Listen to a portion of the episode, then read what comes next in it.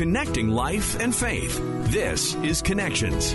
I think that's one of the hardest things when you go through a season where you, you can't feel God's presence and it doesn't feel as if God is saying anything. We're joined today by Sheila Walsh. She is the author of more than 30 books that have sold nearly 6 million copies. Her latest book is Holding On When You Want to Let Go. Today on Connections, Sheila shares candidly about her mental health journey before and through the pandemic. She encourages the millions struggling to hold on and to live in the love of God.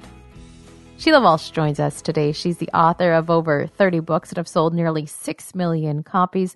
She's also the co host of a television program that can be seen across the world today on Connections. She's sharing with us about her mental health struggles in hopes of helping others. Sheila, for those who don't know, tell us a little bit about yourself.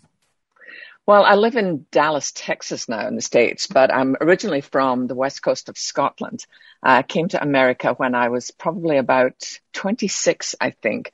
I came as a contemporary Christian artist, but um, after some time, I was invited to become a co-host of a program called the 700 Club with, with Pat Robertson. And so I did that for a bit, about five years. Um, and currently I just I host a show called Life Today with James and Betty Robison, which I love because I get to do not just the on-air stuff, but the mission stuff. So I get to go to Africa and watch our feeding programs being set up. I get to go to um, Phnom Penh, Cambodia, or Bangkok, and and work with our young girls that have been rescued from tr- sex trafficking. So I really am mm. in a very grateful season and not only you know television and music but you're well i think prolific is a fair word prolific author. Uh, you've written so many books and now you have a brand new one out called holding on when you want to let go. Uh, you're really passionate about this new book. Tell us why. Because it really came out of a struggle in my own life. I, when the pandemic hit um, beginning of 2020 I was I was doing fine for the first few weeks. I mean, it was honestly kind of nice. I didn't have to be on the road speaking every weekend. I could stay in my jammies. I could didn't have to wear makeup. I could binge watch the Great British Baking Show, all that good stuff. But then I found myself kind of spiraling again. I had been diagnosed with clinical depression in 1992, but it was pretty well under control. I was managing really well. So finding myself spiraling and waking up each morning with kind of a feeling of heaviness or dread was a bit of a shock to me. So I began asking the Holy Spirit, how do I live in days like these? Because I don't, I knew how to live when life was what I assumed would be normal, but this is so different. And so it was really my own search. When I felt myself sinking, I didn't want other people to. So I wanted to write something that would give hope to people who were struggling in a new way. Now, you were talking about your depression there for a brief time. In that time, you actually um, were in a psychiatric hospital. Your depression wasn't just depression; this was severe. Yeah, it was severe clinical depression. I was I spent a month in a psych hospital, which was kind of a bit of a, a nightmare for me. My father, his diagnosis was different. He had a a major brain aneurysm, which impacted his personality, and he became quite violent. So he um, he was taken to a psych hospital where he escaped and, and drowned himself. Mm-hmm. And when I was really little, I used to say when I want when I grew up, I want to be just like my dad because before his brain aneurysm, he was just this amazing, loving, kind, adorable dad. But then at 34, same age as my father, when I ended up in a psychiatric hospital, I remember thinking, well, this is kind of what you wanted. You wanted to grow up to be just like your dad. And well, here you are. Um, is it scary to be so open about your mental health? I mean, you're Sheila Walsh, you're a Christian television host, a Christian author, you're a CCM artist. CCM artists aren't allowed to be depressed, are they? Is is it kind of scary to be so open? Honestly, Mike, I'm at that age where I don't really care what people think. I love it. and honestly, it's really out of the fact that I know that so many people struggle in silence. Mm-hmm. And I think, you know, this is you know, there's still so much stigma attached to any kind of mental illness, particularly in the church. And I just want to say to people, you're not alone. You know, some severe depression and, you know, all sorts of different mental illness, they're not technically curable, but they're treatable. And I want people to know that they can get help. Why is it such a taboo topic all these years later and after we've seen Um, different people go through struggles and whatnot. Why is it still that thing that nobody wants to talk about? You know, I think it's the fact that if you had a brain tumor, you know, you could show someone an x-ray and you could get a worldwide prayer meeting going on that. But the fact that mental illness doesn't show up on an x-ray. And a lot of people confuse faith with brokenness, faith with being human, faith with living on a planet where not everything is, is perfect. You know, people tend to think, I remember in my first few days or weeks, people would say to me, well, you know, you can do all things through Christ who strengthens you. And I thought, absolutely, that's true. But if somebody fell off their bike and broke their leg, you wouldn't say to them, you can do all things through Christ, so get up and walk, unless you have an incredible ministry. And if you do, wow, that's awesome. You would take mm-hmm. that person to get help. And, but I think because mental mm-hmm. illness isn't really understood, I think there's a lot of genuine ignorance about what real mental illness truly is. It's a lack of chemicals, not a lack of faith. Uh, in your book, early on in the book, I love one of the excerpts here. Every single thing I was trying to control, you say, was out of my control. What have you learned about control through this journey? I think I've learned the most basic lesson. I never was in control. I think we like to think that we are, that we have control over certain areas. And when life gets a little scary, you know, I mean, I, I found it hard watching the news. I still do some days because so many people were impacted. You know, my family in Scotland were severely impacted by, by COVID and, you know, everything kind of closing down and, and it feels as if life is out of control but it, it made me dive deeper into, into the word of God, into the Bible. And one of the things I started doing every day, and I still do, I did it today, is that I will read three Psalms out loud because I think it's good for my ears to hear what my eyes huh. are reading. You know, it's like declaring this is what I believe to be true, no matter what I might be feeling at the moment. And that's really been so helpful for me. Well, I think the Psalms really powerful. We see a lot of times where David and other authors of the Psalms maybe were depressed themselves, right? Oh, absolutely. In fact, I read this interesting quote by a guy who's kind of looked on as, a, as the Psalms expert. His name is Phillips, but he said that whereas most of scripture speaks to us, the Psalms speak for us. It's ah. like they ah. give us, they give us a language of lament, of questioning, of joy, of hope, of grief. And, and that's why reading the Psalms out loud is really powerful. Uh, you, one of the interesting things I've uh, seen you say, people have asked you if you're fixed or healed now. How do you respond to that? I mean, it's a great question. I understand it, but I say, no, I'm not fixed. It's much better than that. I'm, I'm redeemed. When you find the presence of God in the midst of your brokenness, that it's never been about me getting all right. It's about, you know, Christ who is right, who makes us right. You know, when I was studying for an, another project I'm working on, I discovered some old tax documents, kind of from the era of the first century of the church.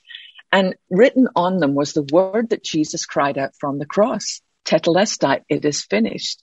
And on the tax documents, it meant bill paid in full. And hmm. that's what I take great comfort in that Christ has already paid our bill in full. So we don't have to be fixed. We can be held. You also talk about holding on and letting go. Obviously, that's in the title of your book as well. Um, but you say they go hand in hand. Tell us a little bit about what you mean by that. Yeah, it sounds like a little bit of an oxymoron, but what I've discovered is like my husband and I went through um, a time when financially we were really struggling. You know, a lot of our events had been canceled. A lot of things had been canceled, but our son was still in grad school. We wanted to keep him there. You know, we sponsor children through compassion. We wanted to, to keep that going. And so it was coming up with this realization that the one thing that I had that I could sell and clear all our bills was, was my engagement ring. And I knew that would be a huge deal for my husband. But I remember saying to him, you know, there was times in the first years of our marriage when I needed to keep looking at that ring to remind me that this was what I'd chosen. But saying to him, I don't need that anymore. You know, we can let go of certain things knowing that we've been held by God. So even though that was kind of tough for us as a couple, it was actually a really strengthening moment, letting go of things that don't matter as much, knowing that we can hold on to God who's holding us. That's quite the story. That's uh, I don't know many people that could do something like that. I know it's just a piece of material, but there's a whole lot of meaning behind it as well. Yeah, absolutely. And And I, I didn't want to hurt my husband's feelings, making him think that I thought less of it. So I said to him, listen, you stay home and, and pray about it and I'm going to go get coffee. And so I remember sitting outside my favorite coffee shop and just saying, you know, Lord, what do we do here? And I felt like, you know, our life is the life that Barry and I have built together so much more than, than, than a diamond ring. And, and so when I, when I got back home and I said to him, I really think this is the right thing. And honestly, I mean, we both shed a couple of tears that day, but it was just this ultimate confidence that I don't hold on to a home or a car or any things. You know, that I know that I can hold on to Jesus in the midst of anything. And I know that he will never, ever let go of me. What do you do when God is silent, when that's not there? I think that's one of the hardest things when you go through a season where you, you can't feel God's presence and it doesn't feel as if God is saying anything. I remember before I was admitted to a psych hospital years ago, I didn't know what was wrong with me. So I remember taking 21 days and fasting and praying and just saying, Lord, if there's anything in my life that's unpleasing to you, please tell me. And at the, at the end of the 21 days, there was no condemnation, but there was no comfort either. It was just the silence of God. And I think we all go through seasons like that when we want God to speak into our situation. But I, I read a thing by Warren Wiersbe the other day, one of my favorite writers, and he said that we live by faith and not by explanations. And at times I want an explanation, but I think that's why we're called to live by faith because sometimes God is silent, but it doesn't mean he's not there. I believe God is always with us, but at times for reasons known only to him, he is silent in our lives. I was uh, reminded uh, just the other day about the story of Elijah in First Kings 18 and 19, and Elijah has the showdown on the mountain with Baal and their other gods, right? And they can't light the yeah. fire, and then God lights the fire, and he has this biggest ministry win ever. Yeah. And then immediately Jezebel comes after him and, and he retreats and he says to God, I want to die, basically. And it just really struck me like even Elijah, literally a mountaintop experience with God, still feels like giving up. And God came to him and didn't judge him. Instead, God said, sleep and eat and provided for him. I know. I, I love those two chapters. I have read over and over because, you know, after this great miracle and then hearing that Jezebel's coming, it says that Elijah left his servant behind. And he didn't have a servant because he was wealthy. He had a servant because he was in ministry. It was like mm-hmm. him saying, I'm done. I'm out of ministry. Yeah. And then bas- basically says, I want to die. And the fact that God says, you know, because it's one of those, it's a Christophany. It's one of those appearances of Christ in yeah. the Old Testament. And the fact that Jesus told him to rest and then made him lunch. I mean, he, he gets us. He gets our humanity and he does it again, take another nap because, or the, or the journey ahead will be too much for you. God understands our brokenness. When it comes to mental health and dealing with it um, in the church, um, there's not always the best supports. We're working on that more and more every day. But what's the best way that a church can support someone who is dealing with um, a mental health issue? Honestly, letting people know it's okay not to be okay. You know, our church, I spoke, my pastor asked me to speak a little bit about my struggle with clinical depression. And I think he was honestly a little blown away after the service to see how many people said, you know, I've been struggling with this for years, but I didn't know I could talk about it in church.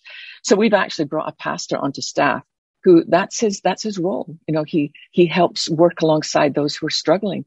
But I think just even acknowledging this is a real thing, it doesn't mean you don't love God. Um, and that telling people it's okay and that maybe a support group, you know, where people can come and share their experiences. You know, when Paul wrote to the church in Galatia, he said, bear one another's burdens. Some things are too heavy to carry alone and we need each other. Uh, you mentioned turning to scripture and we've talked lots about it already, but I'm just wondering when you are in, you know, those um, pits of despair, of depression and feeling stuck, what are some scriptures that you cling to and remind yourself of? I think one of my favorite favorites comes at the end of Psalm 27. You know, I used to, when I was a kid, I memorized the first verse, you know, the Lord is my light and my salvation. Whom shall I fear? But when I ended up in a psych hospital, I thought I'm afraid of everything and everybody. And at night, it was always worse. Like in the middle of the night, I would feel these lies of you're never going to make it. You're just like your dad. You'll never make it out of here. And I would literally get out of bed and plank my feet on the floor and, and repeat from the end of Psalm 27. But I believe I will live to see the goodness of the Lord in the land of the living. And my favorite chapter in the whole Bible is Romans chapter eight. You know, it starts with no condemnation, but it ends with, I'm convinced that nothing can separate me from the love of God. And the, the tense that Paul uses there in the Greek is, I was convinced and I remain convinced. Because when he was converted in Acts chapter 9, that was pretty dramatic. But when he's writing to the church in Rome, it's almost 20 years later. He's been beaten and left for dead. He's been stoned. He's been imprisoned. He's been starved. He's been shipwrecked. And he's saying to us, I was convinced back then, and I am still convinced nothing can separate us from the love of God in Christ. Now, if we have a listener right now that's tuning in and is listening to this saying, No, I, I just don't see the light. I don't know how to keep going. What would you say to that listener and in ways that they can cope? Yeah, I mean that's that's a very real real thing. First of all, I would say you're not alone. So often we think it's about our effort. You know, when we feel like life is somebody turned the lights off and we just don't know what to do. You know, we try and fix things and sometimes we can't. One of the things I've learned to do is when my son was five, I remember we were flying through Chicago airport one night and he was marching on ahead of me and then he just stopped and he, he didn't say anything. He just lifted up his arms and, and I could hear him. I was his mom. He was saying, mom, I'm tired. So I picked him up and I held him. And, you know, some mornings that's what I do. I go out in my little balcony and I lift up my arms. And I've lifted up my arms before in, in worship. And this is not really like that. It's like saying, you know what, Lord, I'm tired. I hold up my arms and I know that my father holds me. So I would just say, you know, know that God is with you. He is for you. Walk outside and look up to the sky and raise your arms and know that your father is holding you. For those who want to learn about you, about your book, how can they go about doing that? Um, well, my website is just sheilawalsh.com. Um, and on Facebook, it's Sheila Walsh Connects, and I'll often hop on there and do a Facebook Live so we can just kind of talk to each other and pray for each other and, and, connect that way. Well, thank you so much. It's always a pleasure to talk with you. A real treat for us and our listeners, I know. Thanks, Mike. Thanks, Colleen. I loved it. And thank you so much for listening. Don't forget to subscribe. We'll talk to you again on Connections.